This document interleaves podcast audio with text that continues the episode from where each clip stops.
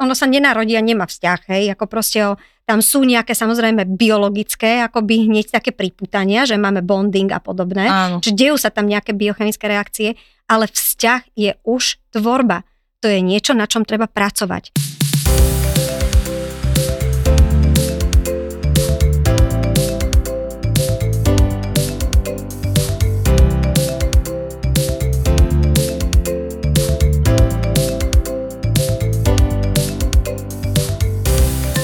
Ahojte rodičia, vítam vás na ďalšom dieli podcastu. Opäť dneska som tu ja, Saša Ragás, za Baby Balance a vítam na tomto stretnutí maminku Klaudiu, ktorá má synčeka a dneska mi bude klásť otázky o tom, čo ju zaujíma. Ahojte, ahojte.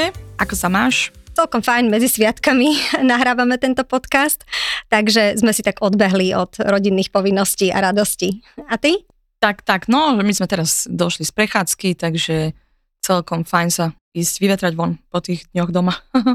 Toto je presne to, že rodičia potrebujú tiež sami byť so sebou a robiť svoje veci, dospelácké veci a v tom je vlastne takisto akoby súčasť možno aj toho poradenstva, ktoré robíme. Akorát tiež teraz idem z jedného poradenstva, kde síce je novorodeniatko, ale napriek tomu mamina už teraz cíti, že vlastne e, ja môžem stále ako mať nejaké požiadavky, ja môžem mať stále nejaké potreby, pretože dneska zase teda na tom internete sa dočítala, že to musí, tamto musí a takto to musí.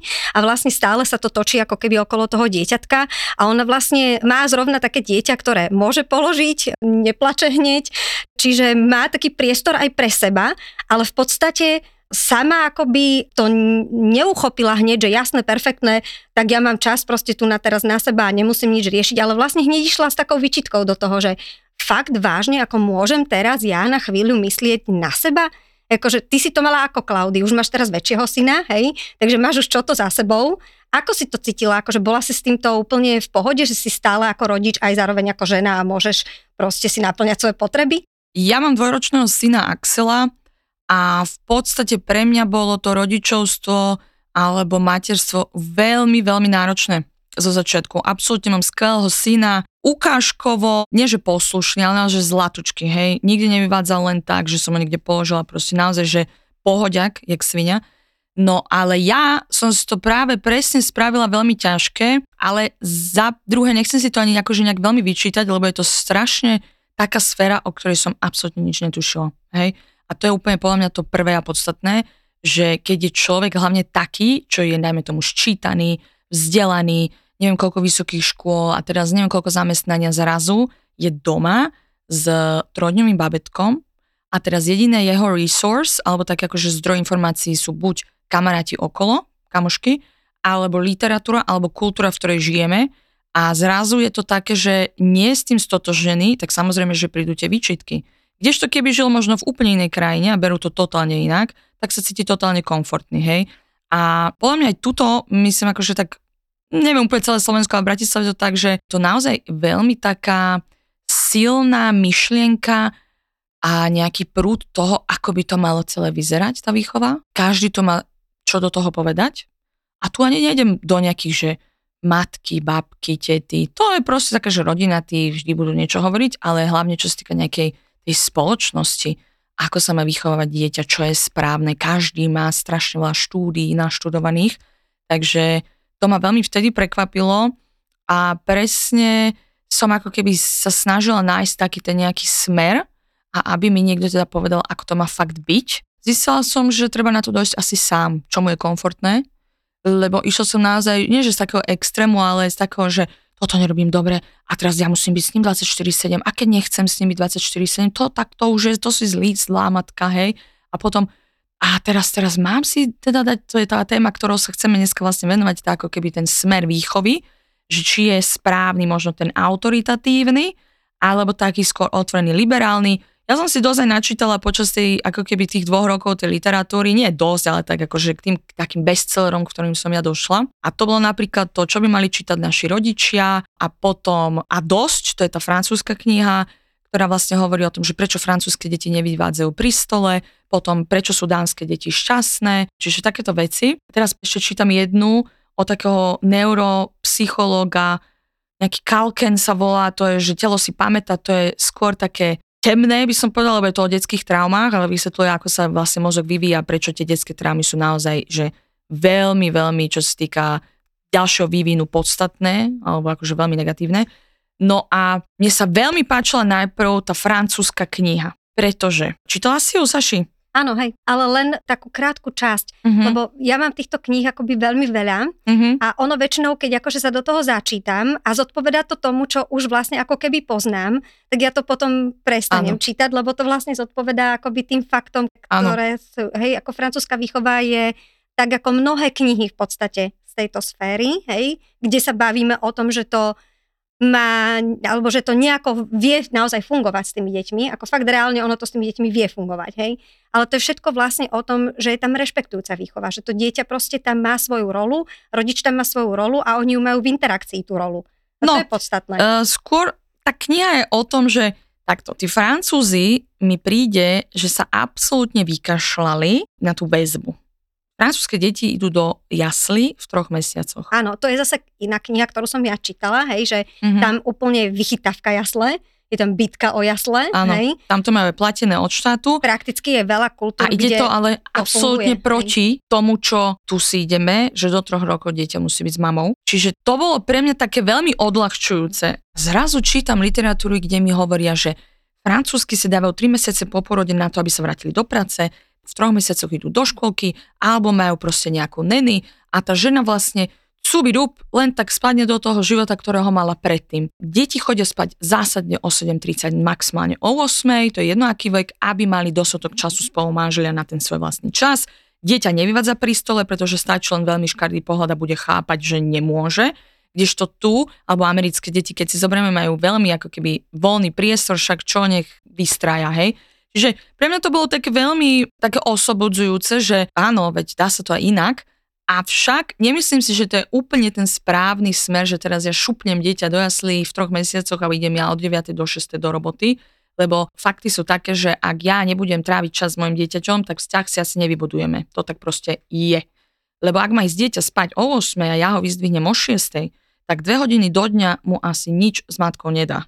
To je môj názor. Hej, ako pravda je, že nájsť tu na nejaký vyvážený model, hej, v rámci toho, že ak pracuješ do šiestej, hej, ako keby si možno, že končila skôr, že ho vyzdvihuješ niekde po mm, obednom spaní, áno, a potom ešte máte k dispozícii akoby to poobedie, mm-hmm. hej, na seba, tak pravdou je zase, že pri starostlivosti o dieťa a myslím si, že aj akomkoľvek budovaní vzťahu, nejde nikdy o kvantitu, ale ide o tú kvalitu. Hej? Mm-hmm. Ale máš zase tiež pravdu v tom, že za dve hodiny nejakú tú strašnú kvalitu asi ani nestihneš urobiť. Mm-hmm. Že v tomto možno, že je ten problém. Ak podľa mňa je človek schopný mať takú prácu, čo je veľmi utopistické, lebo asi to nie je realita dnešných dní, že by si končila o tretej, tak to by mi ešte tak prišlo, že OK, že vyzvihnem ho o tretej, potom si urobíme naozaj aktívne spoločné poobedie, mm-hmm. kedy ja sa s tým dieťaťom buď prechádzam a komunikujem, alebo hrám a komunikujem, všímam si ho pri hre, reagujem na vlastne to, ako reaguje zase to dieťa, hej. Čiže v tej interakcii ho krásne akoby poznám a môžem mu pomáhať alebo môžem vlastne ho odhalovať, hej. Áno. A urobiť tú efektivitu, tak OK, len ktorý rodič dnes, alebo kde máme takú prácu, kde by si naozaj teda končila akože v takomto čase, akože mm-hmm. ak mhm. áno, tak potom by sa to asi takto dalo. Áno z tohto hľadiska potom z toho ako keby vyplýva, že je dobre, že máme tú matersku, aspoň na nejaké toto úvodné obdobie. Sú deti, ja už milo som to myslím, že spomínala, sú deti, ktoré napríklad už v dvoch rokoch sú reálne pripravené na to, aby sa od toho rodiča odpojili a išli medzi tých rovesníkov. Zase individuálne opäť máme deti, ktoré na to stále nie sú pripravené, lebo emocionálna zrelosť prichádza u každého inak a e, v skutočnosti zreje až medzi 3. 4. rokom. Áno. Ale fakt je, že u niektorých ako dozrieva skôr, hej? Áno. A tie deti sú pripravené na rovesníkov a sami rodičia to komentujú, že ja už cítim, že tomu dieťaťu nemám čo dať, nech ide vlastne do tej školky, veď sú tam erudovaní odborníci za na výchovu, preto vlastne aj v tom Francúzsku to v podstate nejak funguje, dobre to funguje, Áno. pretože prakticky zase tu náražame na tú opačnú stranu mince, že Ostávajú síce deti na materskej u nás u rodičov, ale čo keď ten rodič nie ak si ty sama povedala, vzdelaný vlastne v tej oblasti starostlivosti o dieťa? Veď to, že je to potom každý rodič ako je sa milujúci, je milujúci, že každá ale... žena vie kojiť, no. každá žena vie Montessori aktivity, áno, každá áno. ich vie vyrobiť ručne. Každá vie o psychickom vývine dieťaťa, že, čo ka- potrebuje. Ka- každá vie zrazu je každá žena naturálne, tým, že porodí, kvalifikovaný pedagóg. Mm. Toto má tu najviac na tom proste, že tu je otázka, čo ak to niekoho nebaví? To je tiež jedna veľmi realistický to je scenár, no, to je pravda. kde nie každý je stavaný byť nejakým pedagógom. To, že má niekto dieťa, tak samozrejme sú tam nejaké inštinkty, prirodzené, zvieracie, hej, ktoré proste majú to puto medzi sebou, ale teraz nie každého baví jednoducho vyrábať farebné guličky, motať to na nejaký povrázok a potom na paličku a potom to dieťaťu dve hodiny ukazovať, že ktorá je aká farba. Ale to sa predpokladá, hej, tu hlavne. To sa očakáva. Očakáva sa to, hej. Že jasné, človek by mal v nejakom uhle alebo v nejakej kvantite mať ten záujem o to dieťa, objavovať ho, spolu tráviť čas, ale či to je toto, tie Montessori aktivity alebo hociaké iné aktivity, alebo či to je Jasné, spoločným dieťaťom sa nedá hrať futbal, hej, ale napríklad naša veľmi spoločná aktivita, obľúbená s môjim synom, je reálne, že hráme futbal alebo hokej na chodbe v byte. Hej, že to viem, že sa vybláznime obidvaja a proste viem, že keď ho nebavia skladačky, aj keď mu to dá strašne veľa IQ bodov do budúcna, tak proste neviem, čo s tým robiť, lebo za prvé ani mňa to nebaví, ani jeho to nebaví. Takže podľa mňa toto predpokladanie alebo očakávanie nie je dobre. Lebo je to také sklamanie pre toho rodiča, e, tak, sám zo seba. Samotní psychológovia hovoria, že očakávať je už prvý základ neúspechu. Takže nič asi neočakávať. A sama si naznačila, že v podstate v tom rodičovstve by si mal každý nájsť takú svoju komfortnú zónu. A preto aj tie vznikajúce komunity, u nás je to veľmi také obľúbené, že ideme z extrému do extrému naozaj hľadanie stredu je tu veľký problém ano. proste, pretože hľadanie stredu znamená, že vlastne potrebuješ kritické myslenie a zaujať norme svoj vlastný názor a postoj. Ako to je stred. A ten stred má dokonca ešte aj každý niekde ako inde. Hej? Áno. Takže úplne v poriadku je, že máme aj komunity, hej, ktoré majú svoj názor. Oni sú tí ľudia v tom šťastní a tak je to dobre. Hej, takže týmto patrí. Proste každý má v tom rodičovstve inú tú svoju polohu, hej, v ktorej je šťastný. Sú presne, aj som poznala matky, ktoré neboli vlastne spokojné na materskej dovolenke v tejto roli kompletného pedagóga naozaj od rána do večera 24 hodín, 7 dní v týždni, 365 dní v roku takí ľudia, prečo sa majú tlačiť proste do tejto role? Za to Lebo sú, sú matka. menej, áno, za to sú ale menej milujúce matky, za to sú menej milujúci, sú otcovia menej milujúci rodičia preto, lebo stále vlastne pri tom chodia do práce a vieš, akože pokračujú v tom svojom živote ako keby bez zmeny, no nie sú. Veď sú to rovnako milujúci rodičia, starostliví a dokonca teda tomu dieťaťu dávajú takú dávku istých benefitov, čo ani vlastne tá matka nevie úplne nahradiť. Hej, preto je ano. ideálne, keď sú proste pár, že? Čiže nie je to pravda, že by žena musela nutne to robiť takto. Dobre, Nič ale nemusíš. mám na teba teda otázku, kto to bude robiť za ňu? Aj my máme kvalifikovaných odborníkov v mm-hmm. materských školách, hej?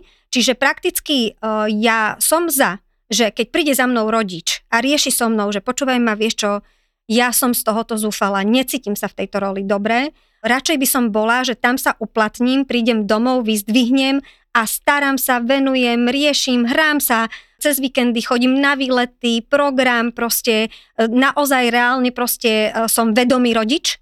Nie, že halabála, zase akože odkladám dieťa, naozaj kašlem na dieťa. Bavíme sa tu o vedomých rodičoch. Tak prečo nie?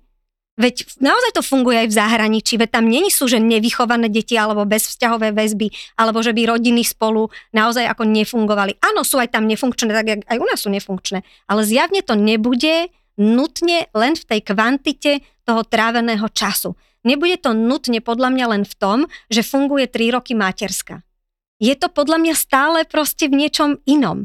A ja si myslím, že je to, a zase si to už naznačila, hej, že je to v tom ako vnímame to dieťa, ako vlastne s ním komunikujeme, ako ho vlastne uchopíme?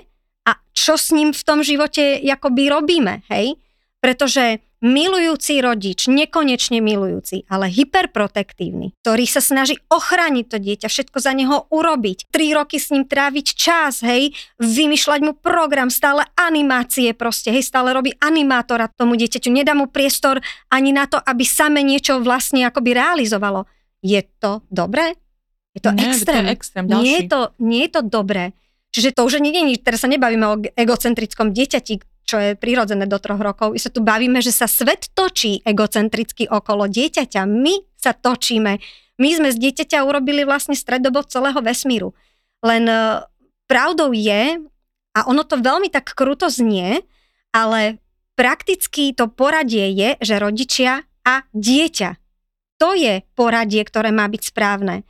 Pretože v konečnom dôsledku, ak sa vám rozpadne vzťah s vašim mužom, pretože ste prestali byť ženou, lebo ste matka, tak na to nakoniec doplatí to dieťa.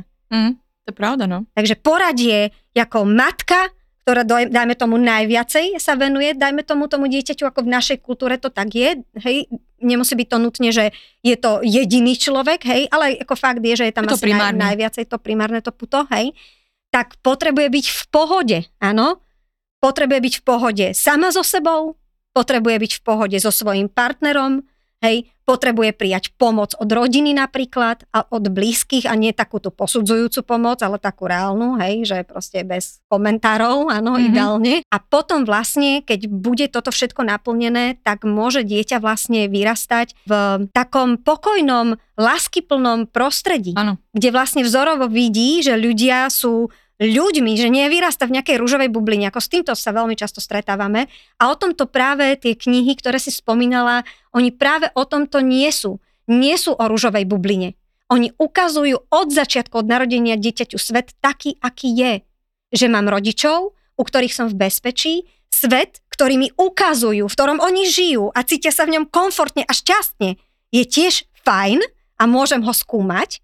Hej, vieš, toto oni dostávajú ale nedostávajú nejakú nereálnu bublinu, z ktorej jedného dňa to dieťa vypustí, že prvé čo je, potkne sa, capne na zem a je hotové, že to čo sa deje, že mňa niekto nezachytil, mňa niekto nedrží, mňa niekto nenosí na rukách. Sú fajn tieto knihy, že ti dajú aj iný pohľad. Lebo hej, presne tak, ty žiješ tam, kde žiješ. Najviac si ovplyvnený samozrejme tým prostredím, mm-hmm. v ktorom žiješ.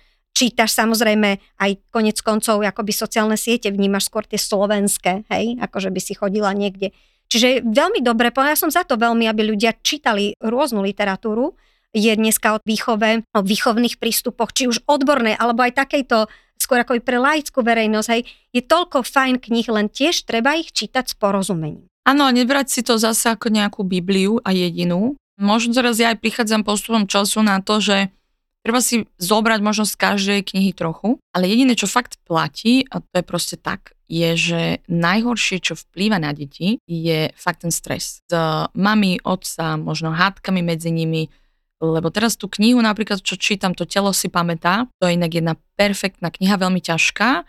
Tí, čo možno ste si prešli, možno nejakou detskou trámou, alebo možno na tom ani neviete, to je na tomto najhoršie, že veľa ľudí vyčlenuje svoju trámu, tak to môže zbudiť nejaké negatívne pocity, takže možno je dobre to nejak akože asistovať s psychologom, ale presne tá kniha hovorí o neskutočných veciach, že ako rýchlo vlastne, že ako vlastne vzniká možno ako keby taká trauma a aj nejaké týranie, lebo my sa o tom, akože o tom sa nerozpráva, hej, o tom sa nerozpráva, ale napríklad tam robili nejaký prieskum a v Amerike okolo 30% detí má nejakú skúsenosť, či už psychickým alebo s fyzickým týraním. Extrémne číslo a teda presne, že ako k tomu vôbec dojde? Viete, ako k tomu dojde? On to tam vysvetloval, že mama môže byť frustrovaná z niečoho, či už z mála financií, alebo aj otec kudne, hej, alebo z nejakého, nejakého faktoru. Dáva veľmi malú pozornosť tomu dieťaťu, to dieťa proste si ju vynúcuje niečím, hej, pocíka sa na zem, niečo proste rozbije a tak ďalej, proste si vynúcuje pozornosť. A na to, aby ten rodič ako keby zase zobral to dieťa pod svoju kontrolu, tak ho začne nejakým spôsobom týrať. Takto jednoducho. Hej? Zoberme si koľkokrát každý rodič je trošku frustrovaný alebo aj veľa frustrovaný so svojím dieťaťom a presne to vychádza z niečoho, čo sa deje proste ako keby externe, nikdy to nie je to dieťa samotné. Hej? Čiže mňa to veľmi ako keby fascinovala tá kniha, že, že wow, že ten lat je veľmi tenký medzi tým, že to dieťa ako keby, no proste je to naozaj strašne krehké Tie deti sú veľmi krehké a to si treba uvedomiť. Čiže... Ono vzťahy sú veľmi krehké. Áno. Vieš, keď si to zoberieš, že my sa tu bavíme vlastne o tom, že ty utváraš s tým dieťaťom vzťah. Vytváraš niečo, čo vlastne, vieš, ono sa nenarodí a nemá vzťah, hej, ako proste o, tam sú nejaké samozrejme biologické, akoby hneď také priputania, že máme bonding a podobné. Áno. Čiže dejú sa tam nejaké biochemické reakcie, ale vzťah je už tvorba. To je niečo, na čom treba pracovať. Mm-hmm. A tak ako s partnerom, hej, celý život treba na Áno, tých vzťahoch pracovať a vzťahy sú veľmi krehké. Stačí jedno neprimerané slovo niekedy. V nevhodnú situáciu tak ublížiš jedným slovom tomu druhému človeku. Vieš, tak, tak Áno, dať takú áno, podpasovku, že ešte aj ten dospelý má problém sa z toho možno otriasť. No. Čo to dieťa, ktoré vôbec nemá vybudované zatiaľ nejaké pevné sebavedomie, nejaké Hranice. zdravé, hej, nejaké zdravé vedomie o sebe, aby si vedel vôbec akoby povedať, že no, toto asi mama nemyslela vážne, No. keď mi to Mhm. povedala, lebo je nahnevaná a je nahnevaná. Takto dieťa vôbec neuvažuje. Takto sme schopní uvažovať jedine my a ako rodičia toto je presne to, čo by sme mali robiť. A ten rodič musí byť v pohode. No, áno, má ostať nad vecou. Lebo hej? keď není v pohode, tak to dieťa to strašne vníma. To ako keby vidím aj ja sama, sama na sebe, že ak proste ja nie som v pohode, tak malý tiež není v pohode. A hlavne v týchto, presne v tomto rannom veku, je to ešte veľmi podprahové, to vnímanie tých detí. Sa to vôbec nezdá, ale není to ani úplne o tom vonkajšom správaní. Oni skutočne cítia také akoby podprahové prežívanie toho rodiča. Sú na to naviazané tie deti. Čiže my keď sme Harry, my keď sa ponahláme proste a šklp sem, šklp tam a rýchlo, sami sme úplne totálne zrútení vnútri, nervózni, no. no tak to dieťa samozrejme, ešte keď hovorím, oveľa je na to citlivejšie v tomto období. Ono to z nás ako keby časom vyprcha, naučíme sa správať, prebijeme to všetko vlastne do dospelosti, hej?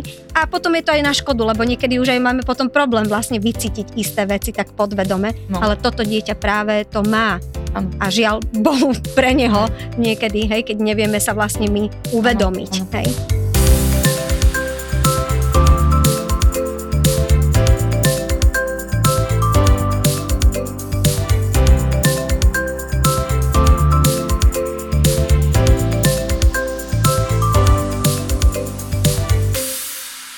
Je to pravdou, ty si spomínala tú knihu, že toto by si mali prečítať rodičia. A tam je veľmi pekné to, nadviažem na tieto tvoje že traumy z detstva, že keď si to zoberieš a, a nevieš ani o nich napríklad a, a máš pritom možno nejaké stereotypné správanie dokola, hej, a vôbec nevieš, že prečo sa tak stále správa a furt si vyhľadaš toho istého nemožného partnera a tak ďalej a tak ďalej, hej. Keď si to zoberieš, tak vlastne je to správanie nás, rodičov, voči našim deťom je takisto, to je hlboko zakorenené, čo sme zažívali v detstve. Hej. Mhm. O tom je zase akoby e, táto dosť kniha, že vlastne... Tam je jedna taká veta, iba skočím do toho, že, že vlastne keď sa cítite v nejakej činnosti nekomfortne s tým dieťaťom, tak možno vás to preto dáva do tej nekomfortnej zóny, lebo vlastne vy ste prvýkrát ako keby v kontakte so vlastným dieťaťom, keď ste boli vy dieťa. tak, áno. Prežívate cez neho zase tie isté momenty, ktoré ste prežívali vy.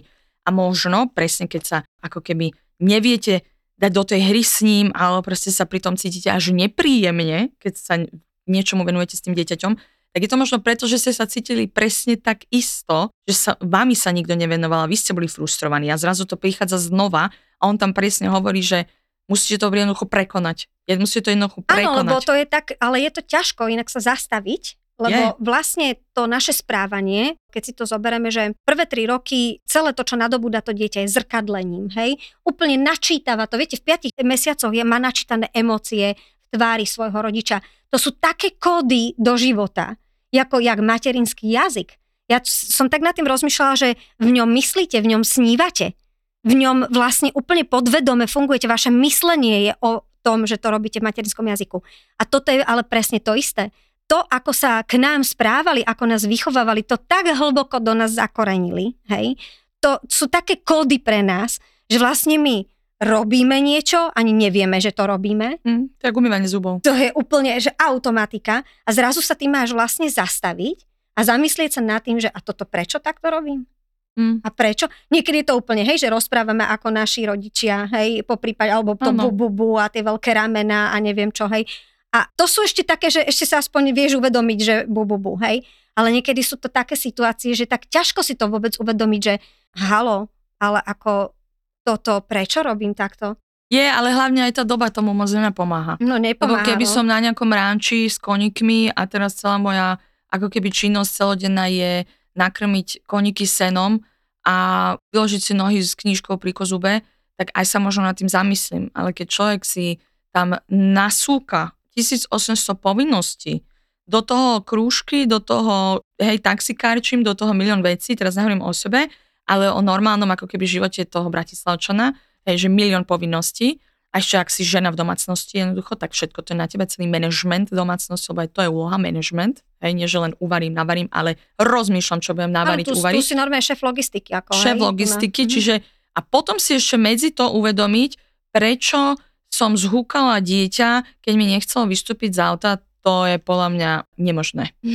Nemo, nemožné, hej? Že tí Možno škandinávci, tí škandinávci, čo oni aj hovoria, že prečo sú dánske deti najšťastnejšie. Tam v tej knihe, to, to, toto bolo pre mňa akože trošku komické.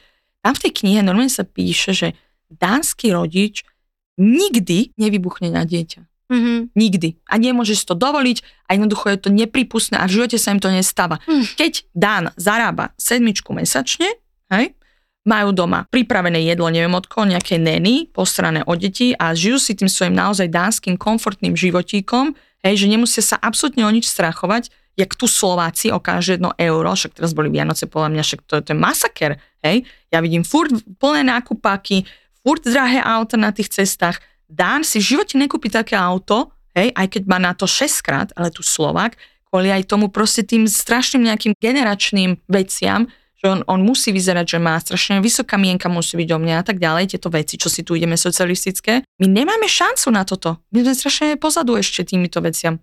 Isté, určite. V tomto sa ťažšie samozrejme prerodíme. Strašne. V tomto sa ťažšie prerodíme.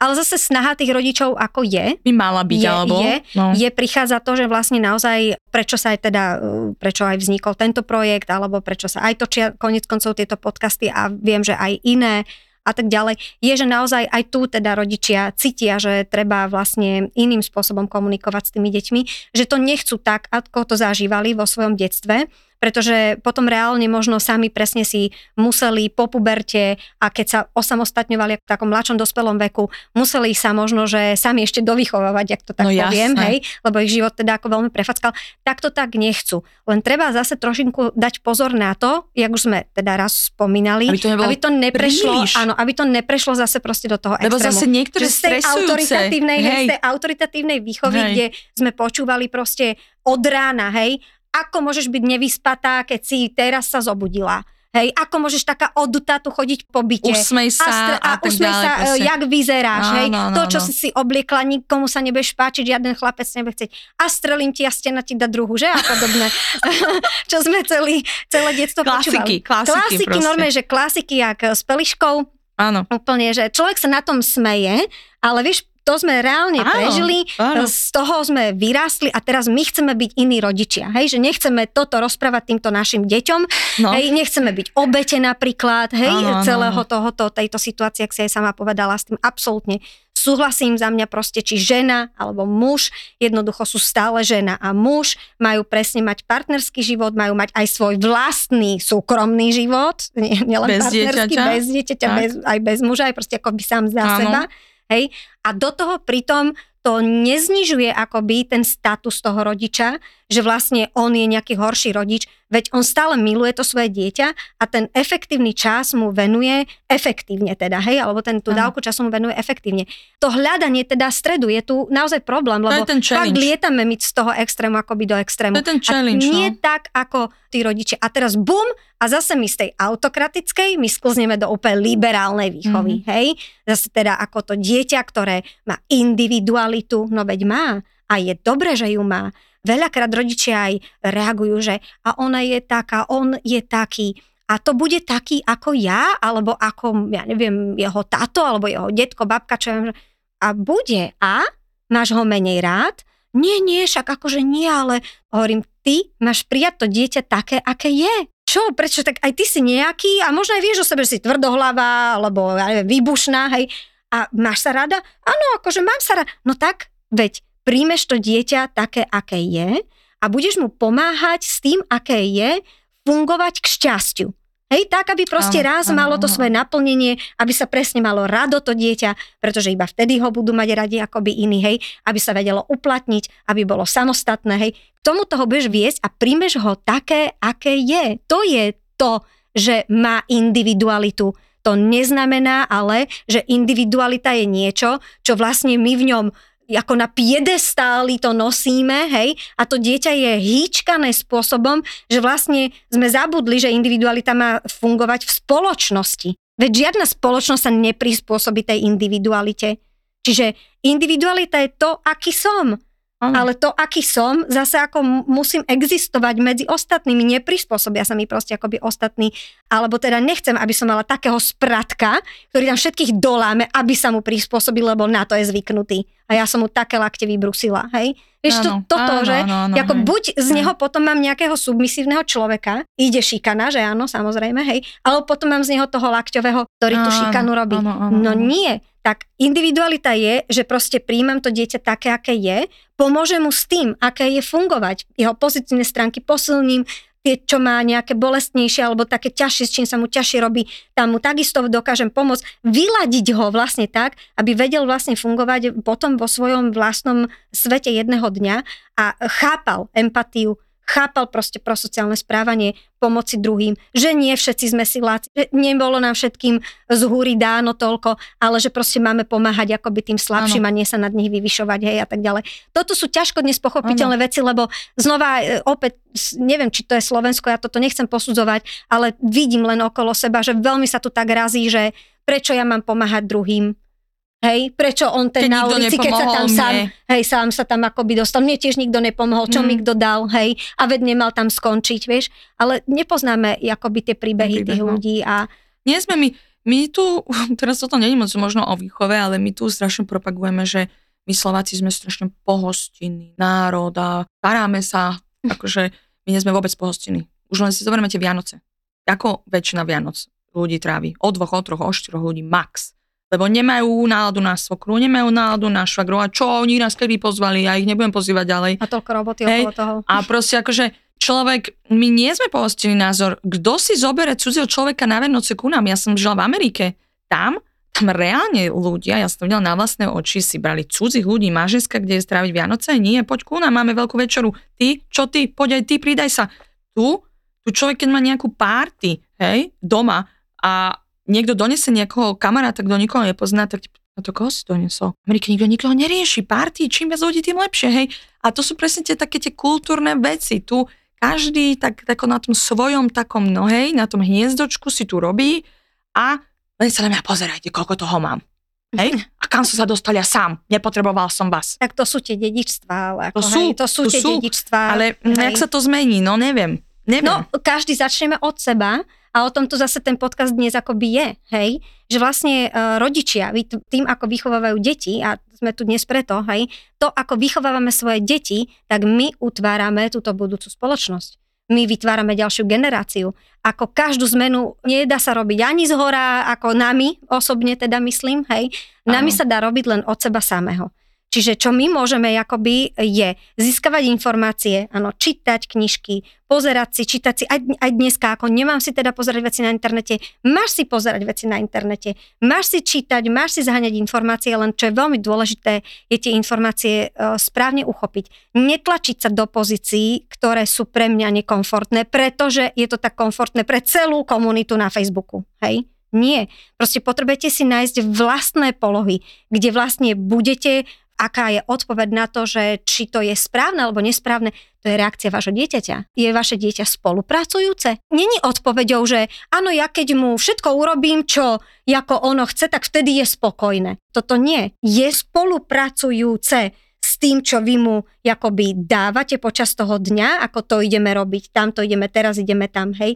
Pomoc doma napríklad pri dvojročnom, že môže proste pomáhať doma, môže mať svoje úlohy, môže normálne reálne naplňať nejaké pokyny, teraz toto a keď to skončíš, tak potom toto, hej. Čím ho vlastne pripravujete aj na tú materskú školu prakticky. To je taký vek medzi druhým, tretím rokom, kedy ho na tento vstup máte pripraviť tým, že mu dávate už úlohy, že má svoje kompetencie, že má svoje normálne postavenie v tej rodine, že ho učíte prejaviť svoj názor, pomenovať náladu, emóciu, ktorú prežíva, že mu dáte priestor vlastne povedať, čo sa mu páči a čo sa mu nepáči, že či toto chce robiť alebo to nechce robiť. Samozrejme, že ste rozumný rodič a väčšinou mu dávate na výber z dvoch možností, ktoré obidve sú pre vás priateľné, pretože tak sa učí dieťa vlastne vyberať a mať kritické myslenie. Len nie z 10 a 20 vecí, pretože ešte takú dávku slobody by to dieťa akoby v tomto ano, veku nezvládlo. Ano. Takže zase v tomto treba byť trošku akoby vedomý, ako mu predostierať ten veľký ano. svet, ako mu predostierať tú schopnosť vyjadriť sa a byť slobodný, hej? Mm-hmm. To Mhm. potrebujete všetko dieťa naučiť. Napríklad v dvoch rokoch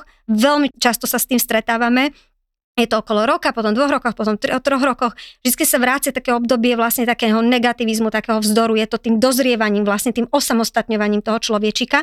Vždy v takých dávkach vlastne akoby znova chce odpútať, hej, ale on má konflikt v sebe obrovský, lebo on síce sa chce odpútať, ale zároveň potrebuje cítiť absolútne bezpečie. Preto aj niekedy viacej ako keby v tomto období vyžaduje to dieťa tým, že vlastne sa chce odpútať viacej, tak viacej vyžaduje znova toho akoby túlenia, potvrdenia lásky, hej, toho ubezpečovania. Teraz máme pocit, že nám rastie to, to prečo, na čo potrebuješ zase toto počúvať, hej, na, čo si maličký chlapček, hej, a tak nie, proste sú, je to požiadavka toho dieťaťa, chce sa potúliť, potrebuje vyjadriť lásku, potrebuje znova byť malý, schúlený v náručí, Bože, aj ja to niekedy potrebujem a som stará čapina, hej. Takže toto dať tomu človeku, pretože on je vo fáze, že vlastne sa chce viac posunúť ďalej, ale zároveň potrebuje to bezpečie cítiť. A toto ešte tam ten proces nie je ukončený a ešte aj dlho nebude. Čiže citlivo reagovať na svoje dieťa, ako môže mať načítané. Ale vieš, ty sama si veľmi tu na tak e, prejavila v podstate takú schopnosť u teba, že si nakoniec vždy veľmi citlivo reagovala na to, čo potrebuješ ty, asi aj tvoj muž predpokladám, a tvoje dieťa. A z toho si si vlastne nakoniec urobila svoju cestu. A to je presne to, čo potrebujeme od rodičov. Aby vlastne nakoniec akoby nešli ani do tej autokratívnej, do takej tej direktívnej, jak sme ju aj často mávali my, nešli ani do liberálnej, že ho môžeš si čo chceš, vyber si z celej skrine a vyber si, kam pojeme dneska na prechádzku, potom ti povie, že chce ísť do zoo a ty, že no dneska nie. Vieš, to, to, toto sú mm-hmm. tie Mhm, konkrétne mhm. veci, že tak nemôžem mu dať na výber, že poď do zoo, keď nie som ochotná tam ísť, hej. Môžem mu dať na výber, že pôjdeme doprava, doľava a je mi to jedno, že ideme doprava, doľava, Áno, som s tým OK, hej. A prakticky potrebujete, aby si vybrali v podstate ten zase stredný prúd, ono to tak furt bolo a furt to tak bude, hej. Čiže potrebujete nejakú demokratickú, kedy sa to, teda, alebo kedy si, no, stále sa to v pedagógii nazýva demokratická výchova. Dneska veľmi často počujeme rešpektujúca výchova, hej. Potom teda v knihách sa dočítame, že to môže byť aj taká a onaká z krajín akoby iných. Prakticky ale stále ide o to, že dieťa je tam vlastne v pozícii takého zúčastneného ale pozorovateľa. Nechcem povedať pozorovateľa, ktorý akože je out, hej? Mhm, mhm. On je zúčastnený pozorovateľ. Pre, pozorovateľ prečo? No pretože my mu ukazujeme, ako funguje svet. A My on mu, reaguje. a on reaguje a my ho vťahujeme aj do toho, poď a reaguj. Áno, Alebo mu dávame výzvy, dávame, vťahujeme ho do tých situácií, aby bol súčasťou toho diania, hej? Mhm. A tým vlastne vzniká proste tá interakcia a popravte, akoby deti, oni chcú spolupracovať. Však sama to spomínaš, ten syn, Dám jednu chce... takú z, zo života. Toto s tým túlením, to je úplne pravda, to je jasné, to teraz má Axel obdobie, že má dva mesiace momentálne, babetko. Veľmi zlaté obdobie. Ale napríklad s upratovaním, on má veľký problém. Veľký problém upratať si hračky, možno niečo zdvihnúť, hej, vysávať, keď mu dám do ruky, to jasné, to trošku akože vysáva, hej, ale a tak samozrejme nechcem po svojom dieťati dvojročnom nech povysáva byt, hej. ale to s tým upratovaním, no toto neviem prelusknúť nejako, že poď ideme si dať naspäť autíčka, no to je strašný problém. To je strašný problém. Áno, Nechce to robiť. áno. A aj keď mu dám podľa mňa na výber, že tak či ideme robiť autíčka, alebo ideme upratať knižky, tak on tak ne, ne, hej. Čiže to on si tak akože povie, no tak ale čo v tejto situácii by? No toto sú presne, vieš, také tie praktické akoby No. situácie, že my vlastne ako e, zase ako by sme tak nastavení, že my máme to vzorovanie robiť cez také, že poď teraz urobíme toto. Hej, a potom urobíme to, a to sa robí takto, áno. Mhm. Len ono, tie deti zase neúplne akože sú nastavené stále fungovať na to, že a to je takto, a teraz toto, a potom toto. Vieš, že ono to, to je, keby tebe niekto celý deň vlastne hovoril, že no Klaudy, teraz sa túto posad, dobre, teraz toto tu budeme robiť. Keď skončíme, tak potom ideme robiť toto, dobre, a takto to robí, nie takto, takto to robíme, takto to uprac. Mhm. Čiže ty si stále vlastne pod takým... A nie eh, stále, veď to, je, to sú No, dve vety za ale deň. ono sa to tak nezdalo, ono celý deň vlastne má, že teraz toto, Jaj, toto, tamto, mhm, hej mhm. skúsiť niekedy inak sa k tomu postaviť. Nie len, že teraz upraceme autička, hej, mm-hmm. ako Mhm. taký, že treba to teraz urobiť, hej, ale v podstate ísť do takého vtiahnutia zase toho akoby dieťaťa, hej, mm-hmm. že Mhm. vieš, Poď tie pomôcť. autička, hej, áno, tie autička, ale potrebujeme To som poupratovať, skúšala, fúha. hej, uh, jasné, Toto som skúšala, že poď, ty necháš maminku upratovať A to, to, samú? toto je ako, Toto, že, hej, to už také vydieranie toto je také emočné. vydieranie, Áno, ale tak, áno, ty mňa vieš, no. tu necháš ako ju upratať. Akože skúšala som naozaj Ale, veľmi, hej, veľmi, že Ale aj do takého možno, že myslíš, že by si mi s tým mohol pomôcť? normálne má také hefty, A že- 60-ročný chlap, že ah, Nemyslím. On to už je takto- otázka napríklad. Hej. Tiež niekedy... presne, že nie, on teraz nie. Niekedy inak si veľmi treba dávať aj možno aj spätne akoby rozmýšľať, že čo na ktoré dieťa funguje. Lebo napríklad to je tiež otázka, hej, že myslíš, že by si mi mohol pomôcť? Nie, ako nemyslím. No, on mi normálne dá takúto odpoveď. Nemyslím. Ne, ne, ne, ne. Nemyslím, nemyslím, Mhm. že by som ti musel pomôcť, hej, ani mohol. Niekedy možno otočiť to na hru, Mhm. že proste, keby bola nejaká možno, že vyrobiť si nejakú garáž, hej, do ktorej zaparkujete, hej, Mhm. dať ich spinkať proste. Ešte ich možno predtým umyť si autička. Ale toto, sú také heftiky. furt je to, je to hry a tieto, nie, tieto spôsoby, ako na to. Áno, áno. Inak tiež náročné.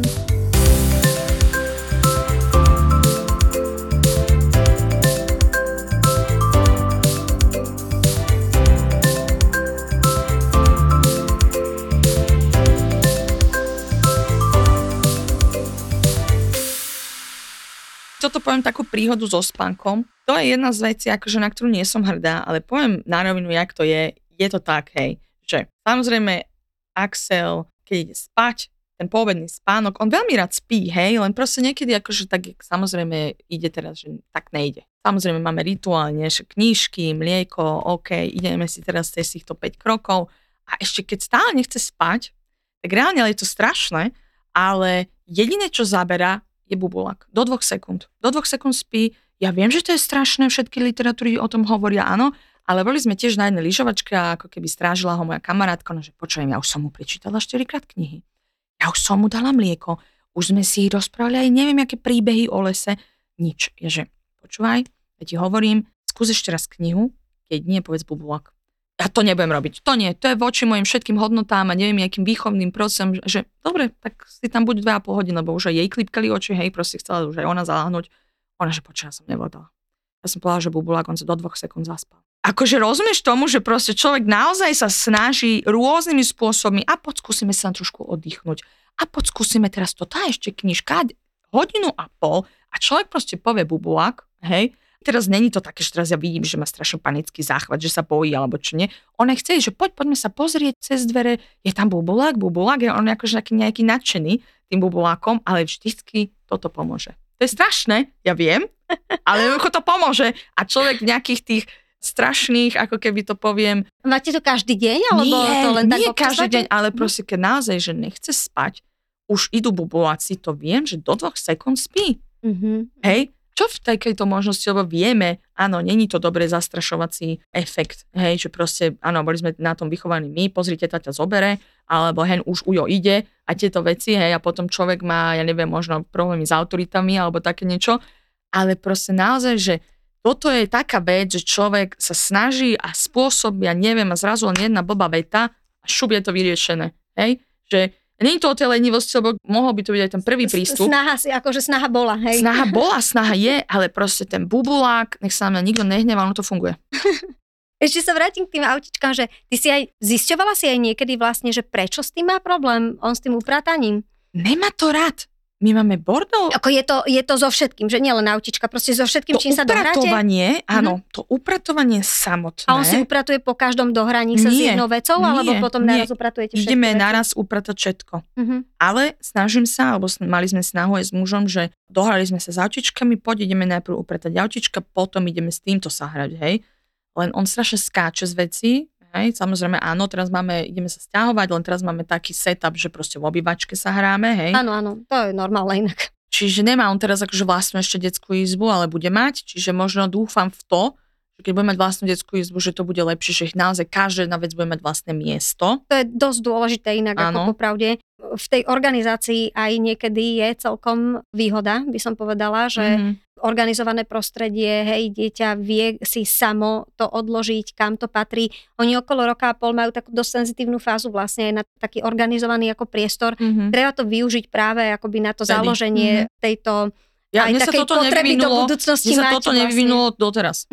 No, Ja som strašný bordelár, akože nie, že, že špína, ale sú dva druhy, hej, že niekto je, že, že špínďúr, to ja som na to alergická, ale že organizácia Áno, veci, toto, hej. to keď mi niekto, ja keby má mi zatriediť len folder v počítači, moju celú plochu, tak ja mám z toho len úzkosť. Takže toto chudátko budem musieť mať od oca. Takže nemá tam úplne vzor, hej. Nemá tam chudák vôbec Nemá tam vzor úplne toto. vzor, tak skús toto v sebe možno ešte Asi, nejako vy, vyladiť, asi. Lebo akoby preto dieťa vlastne takto sa vytvára akoby ten základ, hej, že sa vlastne začnú dať akoby do krabičiek veci, majú svoj obrázok, svoje označenia. Spo- Hodne to tak akoby odporúčam, aby ľudia s týmto u tých detí začínali, že vlastne vedia aj deti ľahko definovať, čo kam patrí, presne, že dohrajú sa, odložia vec, potom idú až ďalej.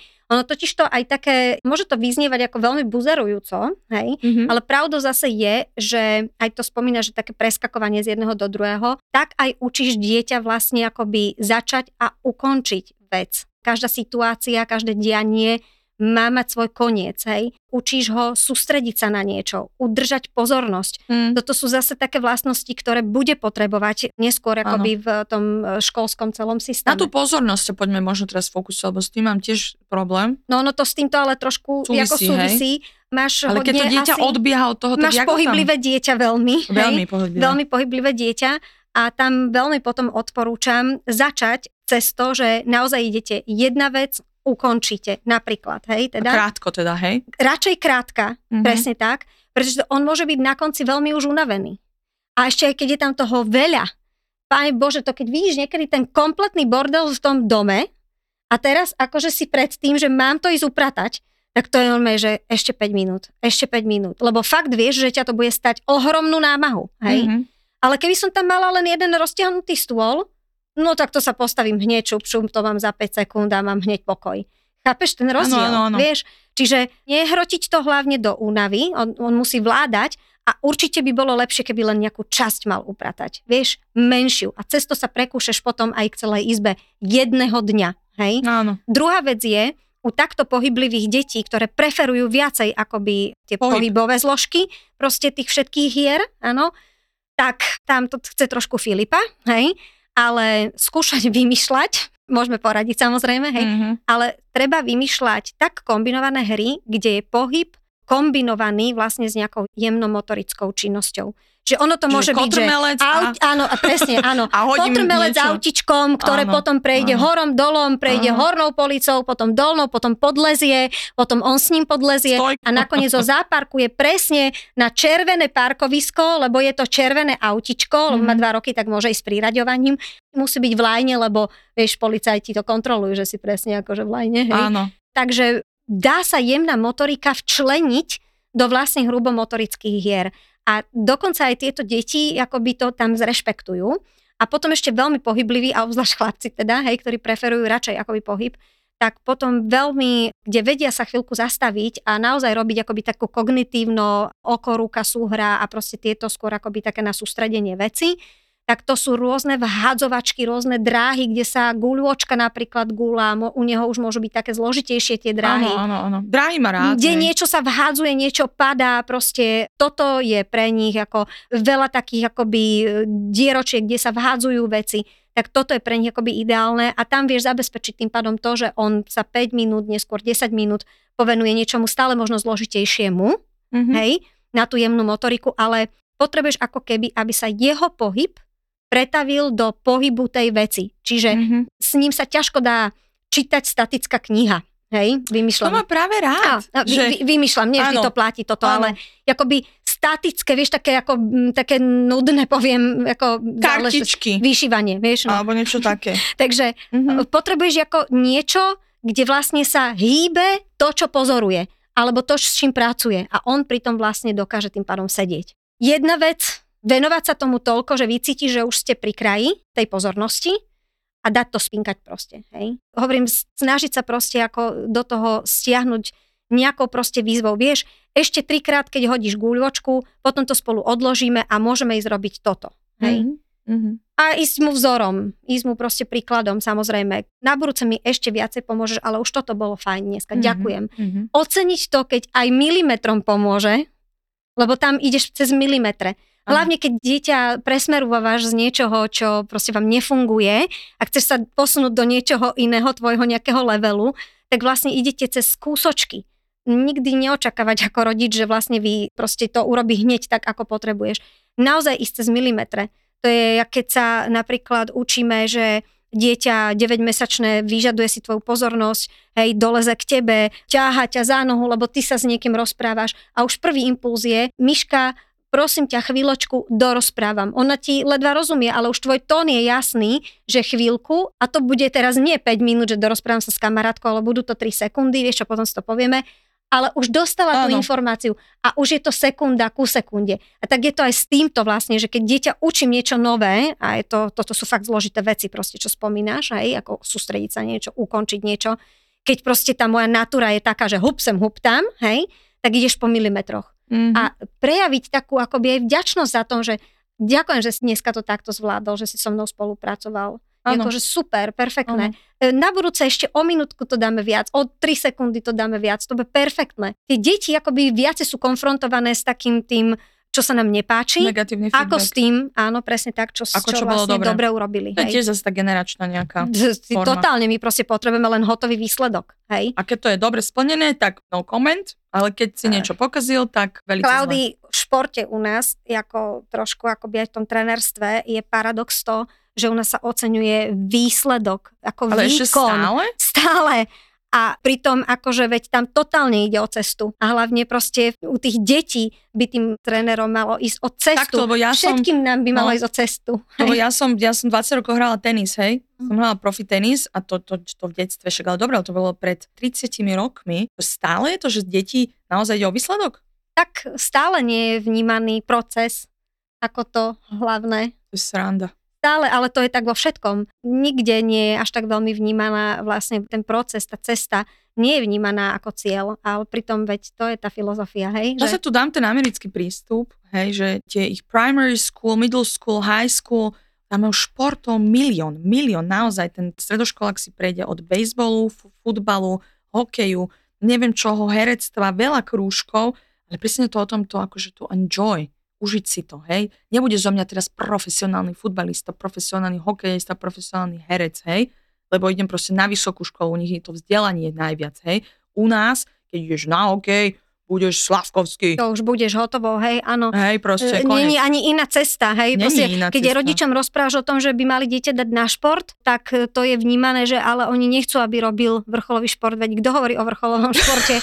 pre Boha u dvojročného, že? Hej. Tiež treba uvedomiť, že deti veľmi potrebujú pohyb.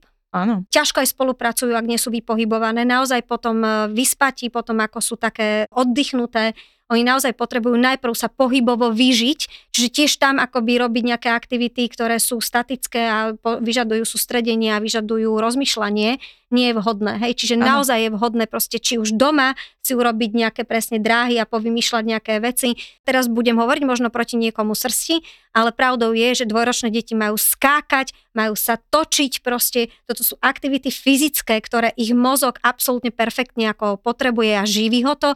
Chodiť zo schodov, chodiť do schodov, čiže veľmi doporučujem nevyužívať výťahy, ale práve akoby zručnosť budovať vlastne na týchto schodoch. Ak teda máte panelák, tak ojojoj, môžete budovať koľko Nemáme chcete výťah. kde No. krásne zdvíhajú kolena, striedajú vlastne krok, koordinujú si pohyb, posilujú a tak ďalej. Čiže toto sú všetko veľmi, veľmi dôležité veci proste pre deti. Deti sa majú veľa, veľa hýbať a potom nastáva čas na to, že sú také vypohybované, sú v podstate fyzicky také nabažené Áno, a nastáva čas vlastne na rozum. Áno. Na rozum a možno aj tú komunikáciu, ako aj popri tom všetkom samozrejme komunikujete, hej. No a za mňa ako základom akoby výchovy, a myslím si, že tam sa asi aj zhodneme v tom, čo si ty čítala v týchto literatúrach, je, že vlastne všade v týchto kultúrach je komunikácia s dieťaťom, hej, braná ako niečo, čo je veľmi dôležitou súčasťou výchovy, Mhm. hej. Proste, jak u nás tiež to kedysi bolo, nerozprávalo sa pri jedení, hej, nerozprávalo sa o hentom, nerozprávalo sa o tamtom, teraz sa sem zahraj, hej, a tak. Práve rozprávanie sa s dieťaťom, komunikácia s dieťaťom, či o veciach, ktoré ono chce, alebo aj o našich predostretých témach, to je základ proste Áno. budovania vzťahovej väzby. Áno. Na tom toto celé je, pretože vy ho počúvate, on sa cíti aj v tomto momente napríklad dôležitý, hej, že na jeho názore záleží a zároveň ho učíte komunikovať, hej. Áno, toto, toto si chcel povedať, toto prežívaš, toto ťa teraz trápi a nevychovávať deti proste v stavoch únavy a hladu. No to, To jasné, to aj keď sme my hladní, unavení, to nechceme počúvať nefunguje, hej. Že preto aj s tým upratovaním tam treba si dávať pozor na to, Áno. aby ste vymakli ten moment, kedy to dieťa reálne ešte vládze vlastne vykonávať e, pre neho celkom dosť zložitú akoby činnosť, No. hej. A zapájať ho do reálnych praktických vecí v živote. Umývačku mi vyloží, Perfekt. ale akože to je tak všetko.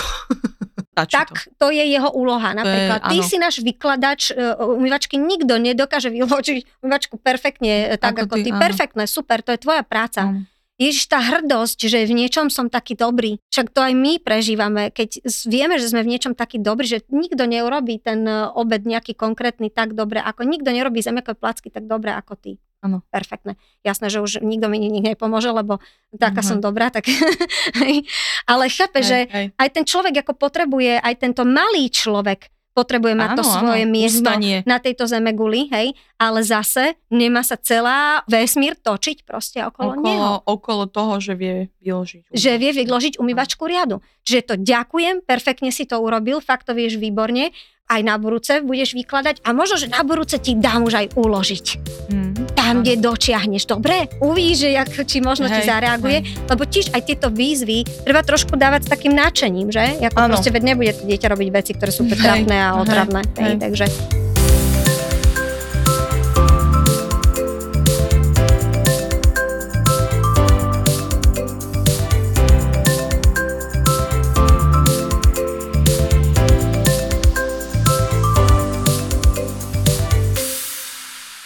No a hlavne uspôsobiť, tak naznačovala, že nemá treba decku, ešte čaká ho to, že ako toto je vek, kedy vlastne na to, aby to dieťa sa osamostatňovalo, aby si ho teda viedla k tomu, že chceš, aby vedel toto, tamto, tak potrebuje v podstate mať zariadené trošku to bývanie tak, aby vlastne on mohol sám fungovať. Čiže napríklad na 10. olovran môže mať stolik, kde si sám prestrie stolovanie a No. vie si ho vyťahnuť zo šuflička. Tak to má byť stále o tom, že mama mu to pripraví, tak to tak bude očakávať stále. Ježiš, mamu to pripravím, som inak teraz bola veľmi rada, keby niečo zjedol.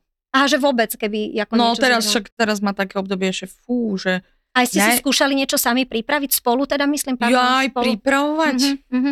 Lebo e, On tiež jedlo- veľmi pôsobí na deti dobre, keď si niečo sami, tak oni si to potom aj zjedia sami, Aha, hej, lebo to to, môžem už skúsiť, ako je no. iná úroveň, že áno, keď si to že sám toto natrel. som sám si No, natrel, no, no, no, no, no, no, no. Dvojročnému sa naozaj dá dať detský nožík, dá sa mu dať Mhm. mm-hmm. na myštičku masielko proste, hej. Áno, Opäť znova proste to presúvanie kompetencií na to dieťa. toto musím skúsiť, lebo teraz máme taký problém fakt s jedením, No. že len by jedol cukríky, normálne si sám si ide otvoriť šuflík s S cukríkami, tým toto zvládne. sám si ide povedať, ktorý, hej, a sám, no, to tak zlaté, ako ale, že môžem? Môžem.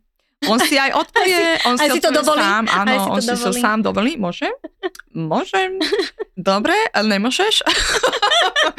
Už piatý cukrík nemôžeš? Rozkošné, rozkošné. No, čiže je to také veľmi cute obdobie, ale aj áno, je to náročné na toho rodiča. Akože ten toddler Mm, je podľa mňa úplne niečo iné ako ten novorodenec. Určite. Ten novorodenec je podľa mňa taký To je šoková terapia. mňa. šokovo, že stres, zodpovednosť, materstvo. Čo s ním? What the hell is going on? Hej? Ale teraz ten toddler, to už môžem? Môžem. A teraz čo, akože, no nemôžeš, chlapečko môj zlatý, hej? A teraz sa mu to nepáči. A teraz to je teraz ako truc, rev na zemi, zrazu je to jak z tých takých tých parodí, niekedy ti reve dieťa na zemi a všetci sa na teba pozerajú v tom obchode, hej, Toto si hovorila, že v živote tvoje dieťa že, neurobí. že antikoncepcia, nie, že proste to čo je. Teraz musíš mu to vysvetliť, nie, že nemôžeš ho strieskať, to sa nerobí. Hej, čiže je to také proste, je to zaujímavé obdobie, no. Hej, hej, hej. Tak v takýchto situáciách zase, keď sa dejú tieto veľké emócie, hej, pravdou je, že stále ani dva roky, ani tri roky a ešte to potom aj dlho, dlho trvá. do hej. šiestich, nie, do siedmých. E, Skôr ako teda od tých troch rokov už tam vidíš nejaké také posuny, ale prakticky to dieťa jednoducho prežíva emócie, pretože tie prežívame ako všetci od narodenia, ale stále s nimi nevie e, pracovať.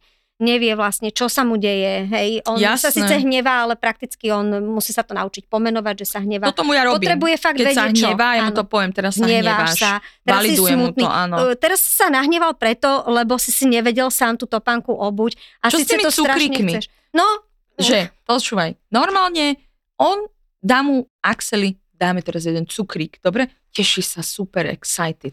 Jeden, jeden, hej? Teraz dojde zase, jeden, cukrík jeden, už si mal jeden. Nemôžeš maličky. Tak potom polavím, strašne polavím teda, ale bol by aj druhý scénar, však skúšam, hej, že buď polavím, dám mu aj ten druhý. Lenže to je nekonečná cesta, lebo dojde jeden maličký. To si potom pri tom desiatom. No, Áno. Mm. ale keď mu poviem hneď, už si mal jeden, nebudeš mať druhý. Tam mi nestačí validácia jeho pocitu, lebo on je nahnevaný, vie o tom, že je nahnevaný, chce ten cukrík, nedostane ho. Potom už len prichádza na rad to, že ho sa snažím nejak odreagovať, hej, to trvá strašne dlho, no toto je také teraz náročné to s tými cukríkmi. Znova ísť, skúšať ísť do tých dohôd. Otázka je, že keď s tým máte veľké problémy, či vôbec máte cukríky akoby nejakým spôsobom dostupné a Hmm. vôbec akoby sa o tomto baviť, hej, akože. To je Mhm. prvá vec, áno, lebo nepotrebuje ich k životu, čiže toto by ste vedeli akože veľmi rýchlo vyriešiť vylúčením, áno. A na druhú stranu, ak ich chcete mať akoby v živote, tak zase istou takou akoby dohodou, hej. A my sme sa dohodli, že dostane jeden. No, ste sa dohodli, áno. Ja vidím, že ti tie cukríky veľmi chutia, že by si ešte teda jeden dal a bol by si potom teda asi ešte spokojnejší, ale potom druhom už ti žiaden iný nedám. Si s tým OK? Alebo nie, aj tak ti ich nedám. Rozčapí sa tam.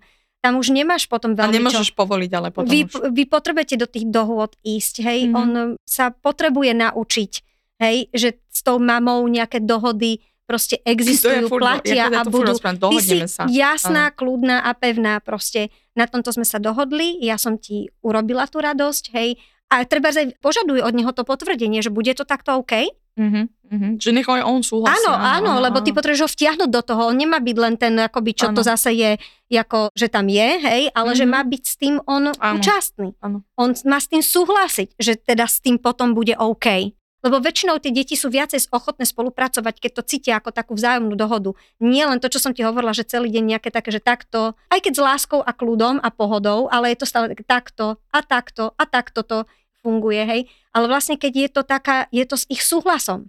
Mhm, Súhlasíš s tým, že to vyriešime takto? mhm, OK, dobre. mhm. Väčšinou sa s tým sami vedia lepšie aj zmieriť. Hej? Áno, No a keď niekedy je výbuch emócií, no je, oni ich budú mať. hej. Proste tá frustrácia, hnev, nevedia to vyrozprávať, nev, no díky Bohu ešte nevie kade čo povedať, že? Takže to ide len cez ten pláč a hádzanie sa o zem. Ale tam zase proste, ja rozumiem, že si sa nahneval, ale sme sa dohodli, že to urobíme takto.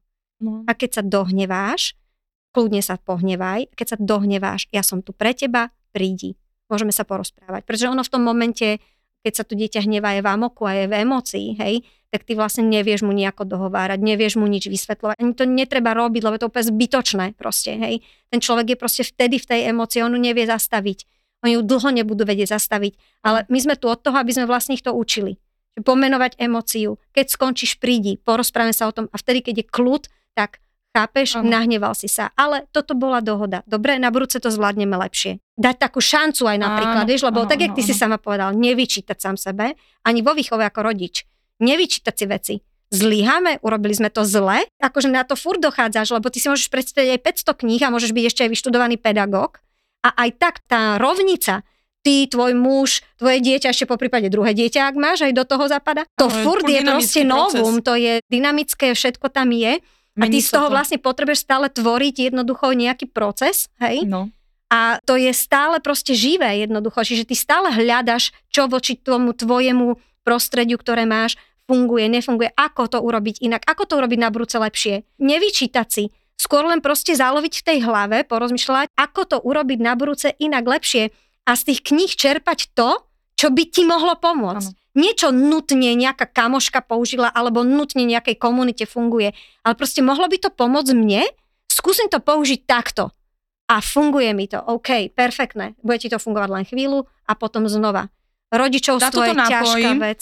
S tou dynamickosťou možno už však posledné, Áno. možno niečo.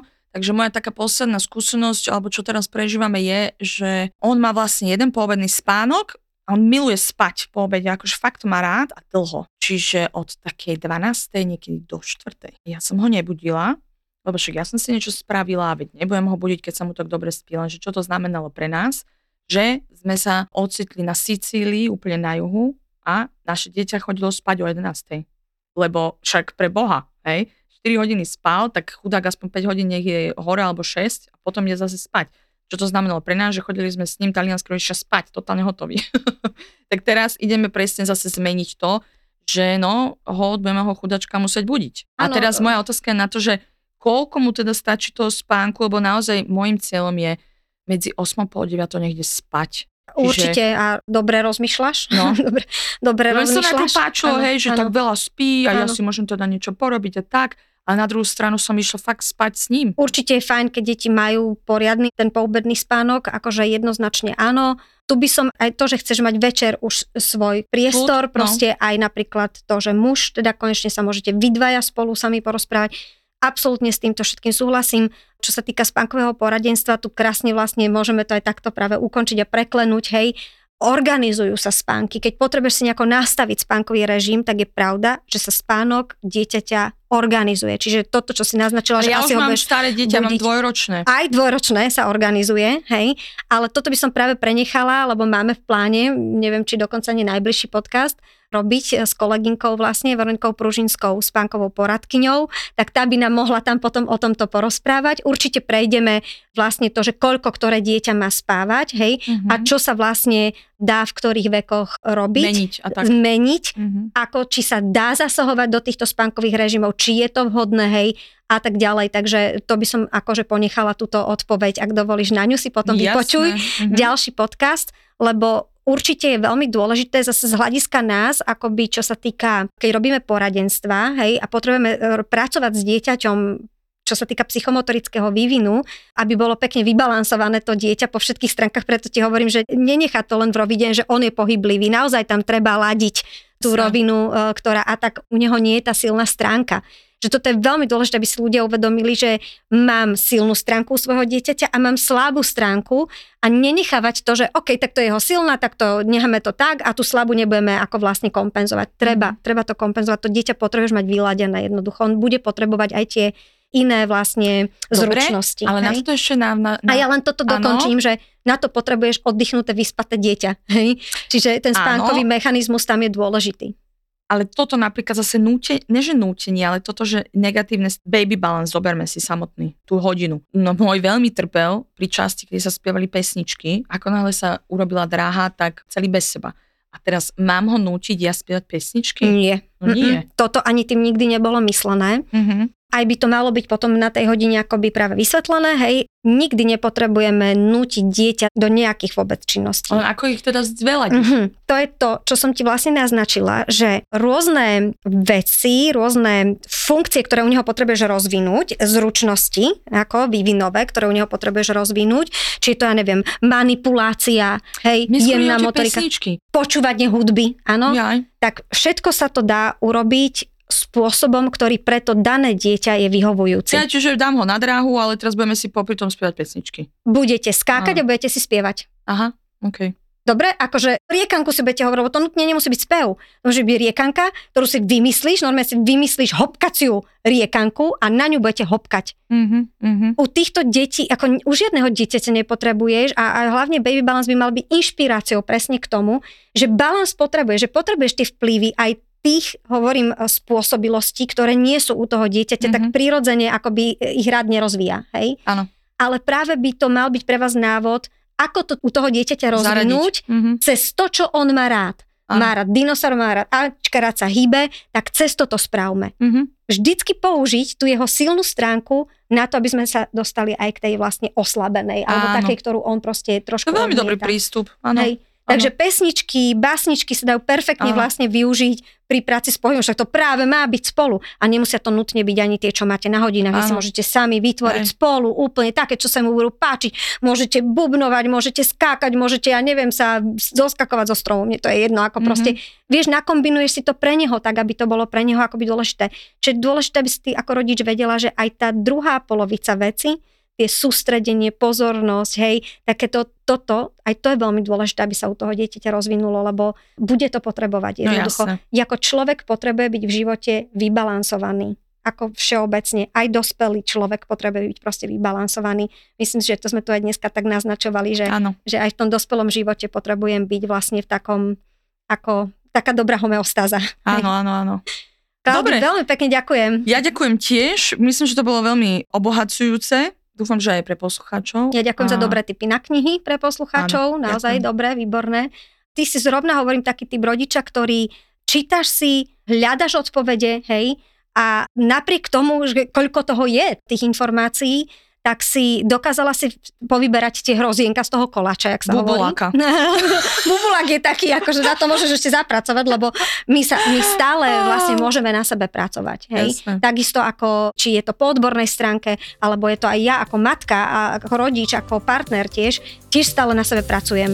Ako až keď umrem, prestanem na sebe pracovať. Hej? Čiže toto je úplne ako perfektný príklad toho, že ak intuitívne si to dokázala dobre uchopiť a hľadaš si vlastne v tom tú svoju polohu vlastnú, v ktorej ty, tvoje dieťa a tvoj partner sa cítite, alebo muž, hej, sa cítite proste dobre. A o tom toto má byť. A není to, že by si nikoho nepočúvala a si išla akože úplne, že a ty mi, čo mi tu rozprávaš, hej? Nie, počúvaš, akoby vnímaš, získavaš informácie, ale tú cestu si proste musíme každý nájsť akoby sám, pretože Áno. to cesta pre nás a našu rodinu. Je to. Není to easy, ale je to veľmi podstatné. Ďakujem. Ďakujem aj ja. Dovidenia.